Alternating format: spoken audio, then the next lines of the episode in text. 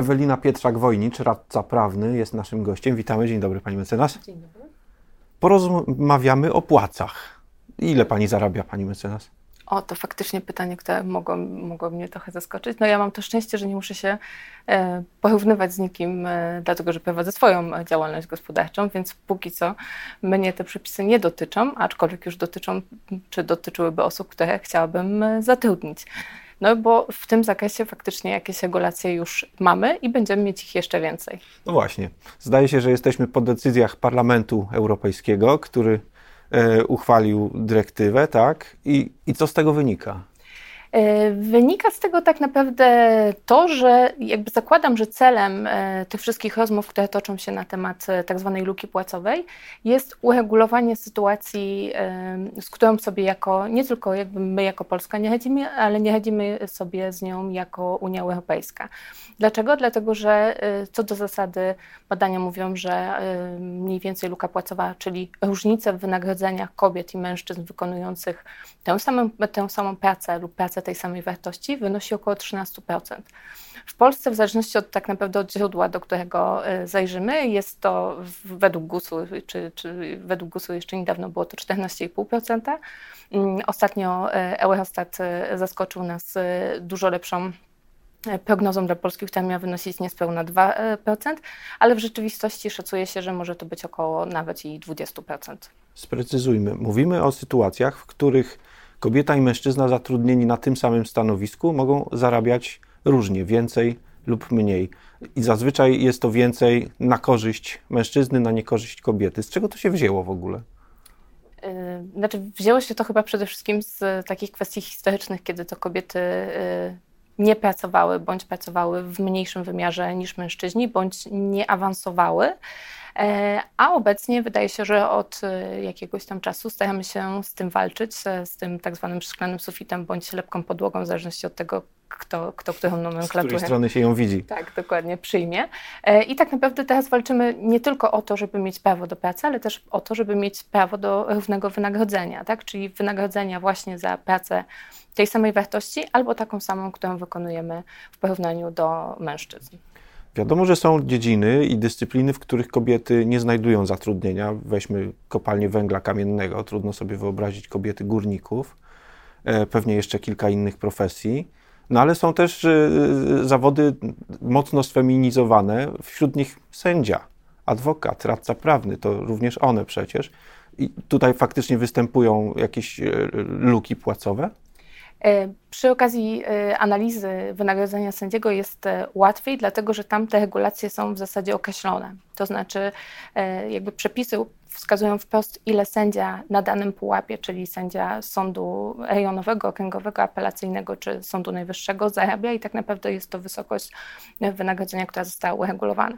W biznesie, w sensie w prywatnym sektorze jest o wiele trudniej, dlatego że co do zasady my takich twardych danych czy też twardych regulacji, które by nam nakazywały wypłacać wynagrodzenie określonej wysokości, nie mamy. No tak naprawdę tutaj dużym odstępstwem jest to, co dzieje się teraz na rynku, na rynku medycznym, tak? Bo tam faktycznie zostały wprowadzone minimalne wynagrodzenia, aczkolwiek dotyczą one jakby tylko i wyłącznie też pracowników, no i tam oczywiście ta, ta, ta płeć nie ma, nie ma znaczenia, tak? Bo ona dotyczy, wysokość wynagrodzenia dotyczy zarówno kobiet, jak i mężczyzn. Natomiast w pozostałych przypadkach to pracodawca, w, przyjmujmy, że, że w negocjacji z kandydatem, a później pracownikiem, decyduje o tym, jakiej wysokości wynagrodzenia mu wypłaci.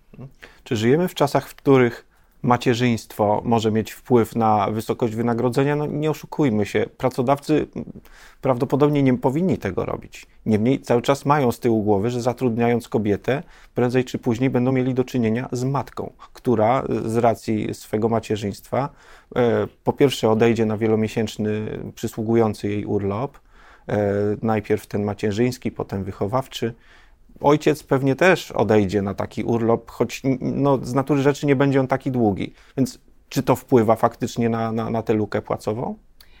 Tak niektórzy to tłumaczą, to znaczy, ta, że ta wysokość wynagrodzenia faktycznie jest inna. W rzeczywistości nie powinno tak być, dlatego że niezależnie od tego, o czym teraz rozmawiamy, czyli o tej dyrektywie, którą ostatnio zajął się parlament, to tak naprawdę my w Polsce mamy przepisy już obowiązujące, które jakby nie zezwalają na to, żeby różnicować wysokość wynagrodzenia, no zwłaszcza ze względu na rodzicielstwo, bo ono jakby znajduje się pod ochroną i tak naprawdę takie, takie zachowanie miałoby charakter dyskryminacyjny w stosunku. Jeśli jesteśmy do, do... prorodzinnym krajem, to wręcz powinniśmy zachęcać, prawda?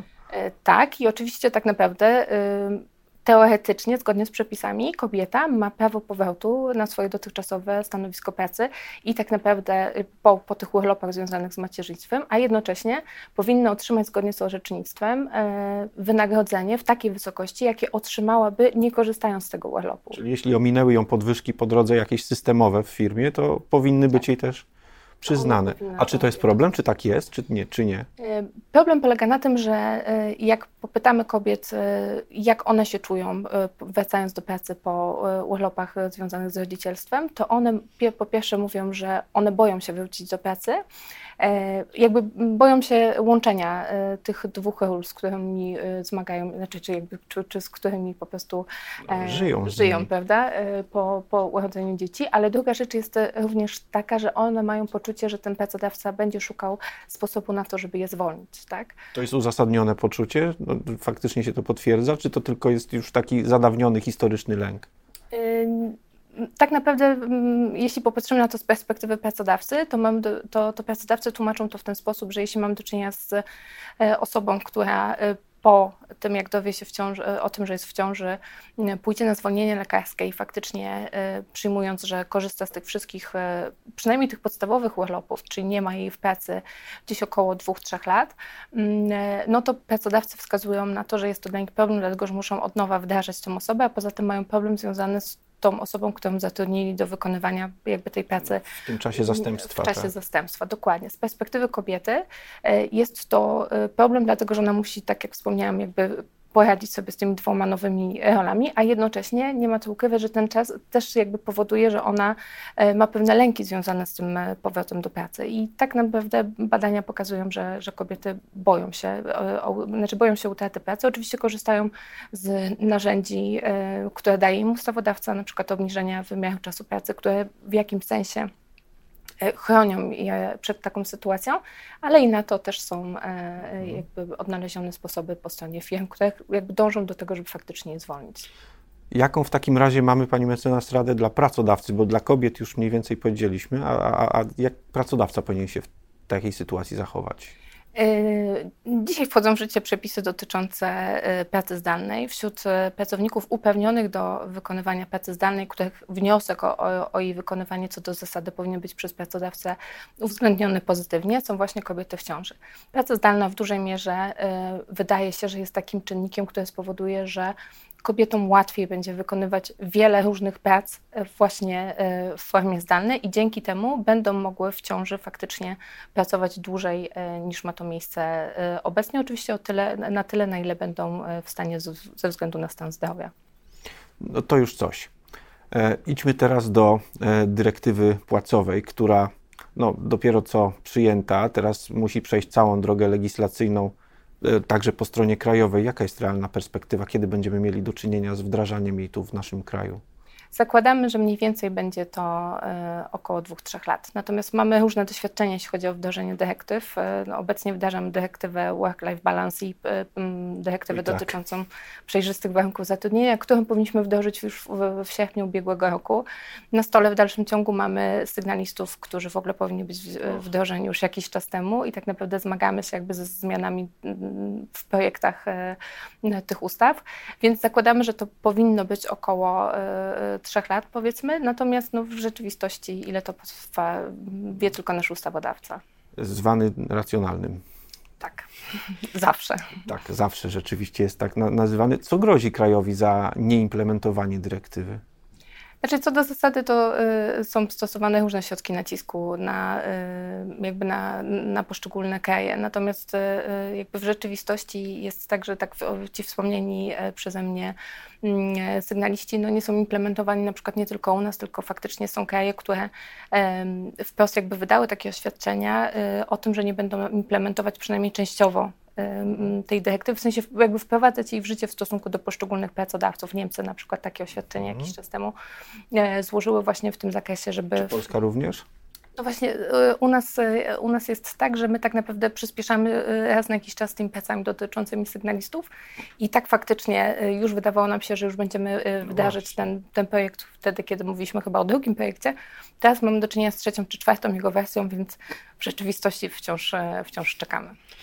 No ciekawe, jak długo poczekamy na dyrektywę płacową. Czy bez niej da się już pewne sprawy osiągnąć? Bo rzeczywiście no, o rozmiarze tej luki według badań krajowych i tych z Eurostatu pani mecenas wspomniała, mamy tutaj po swojej stronie na własnym podwórku jakiś, jakiś ruch do rozegrania?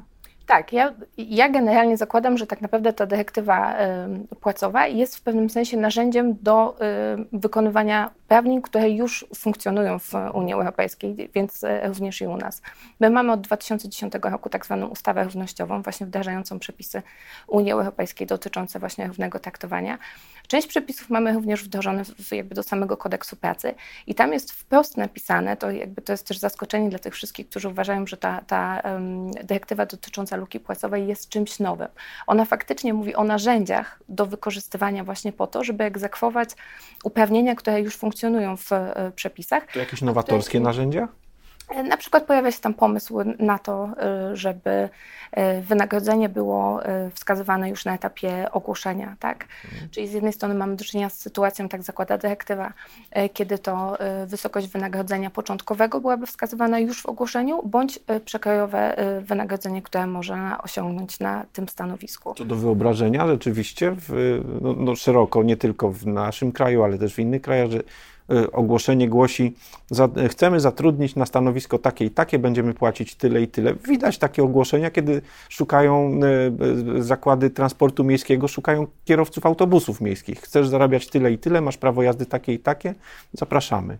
Tak, w zasadzie można by powiedzieć, że wiele firm wdrożyło, wdrożyło tę praktykę właśnie, jako, właśnie. Do, jako, jako dobrą praktykę, natomiast za, założenie jest takie, żeby kandydat od każdego pracodawcy uzyskiwał już informacje na etapie ogłoszenia, z jakim wynagrodzeniem, jakby jakiego wynagrodzenia może się spodziewać w, na tym stanowisku w tej firmie.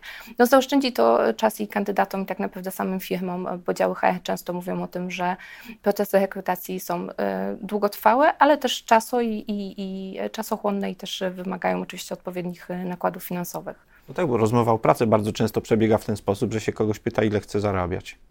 I to jest też, też ciekawe, bo to pytanie często pada, a teraz ta dyrektywa na przykład zakłada, że nie będzie można zapytać kandydata o to, ile zarabiał na poprzednim stanowisku i po, u poprzednich pracodawców, więc jakby też pomysłem na tą dyrektywę jest takie umożliwienie czy też zabezpieczenie pracodawców przed wyciąganiem w cudzysłowie informacji od kandydatów o warunkach zatrudnienia na no, rynku. Tak? Będą znane, bo, bo będą znane, tak? Przecież będzie można z tych ogłoszeń innych pracodawców dowiedzieć się, ile płacą za pracę na takim stanowisku. I dlatego też pracodawcy, kiedy pytamy ich, co oni sądzą o tym, żeby właśnie te informacje w ogłoszeniach ujawniać, oni często mówią o tym, że boją się tego z uwagi na to, że właśnie traktują tą, tą informację jako poufną, bo jest to jakiś też część ich, część, część ich know-how czy, czy tajemnicy.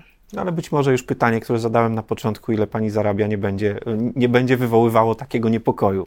Być może, jak się tylko do tego dostosujemy. Zobaczymy, co będzie. Dziękuję za to spotkanie. Dziękuję również. Ewelina Pietrzak-Wojnicz, radca prawny, była naszym gościem.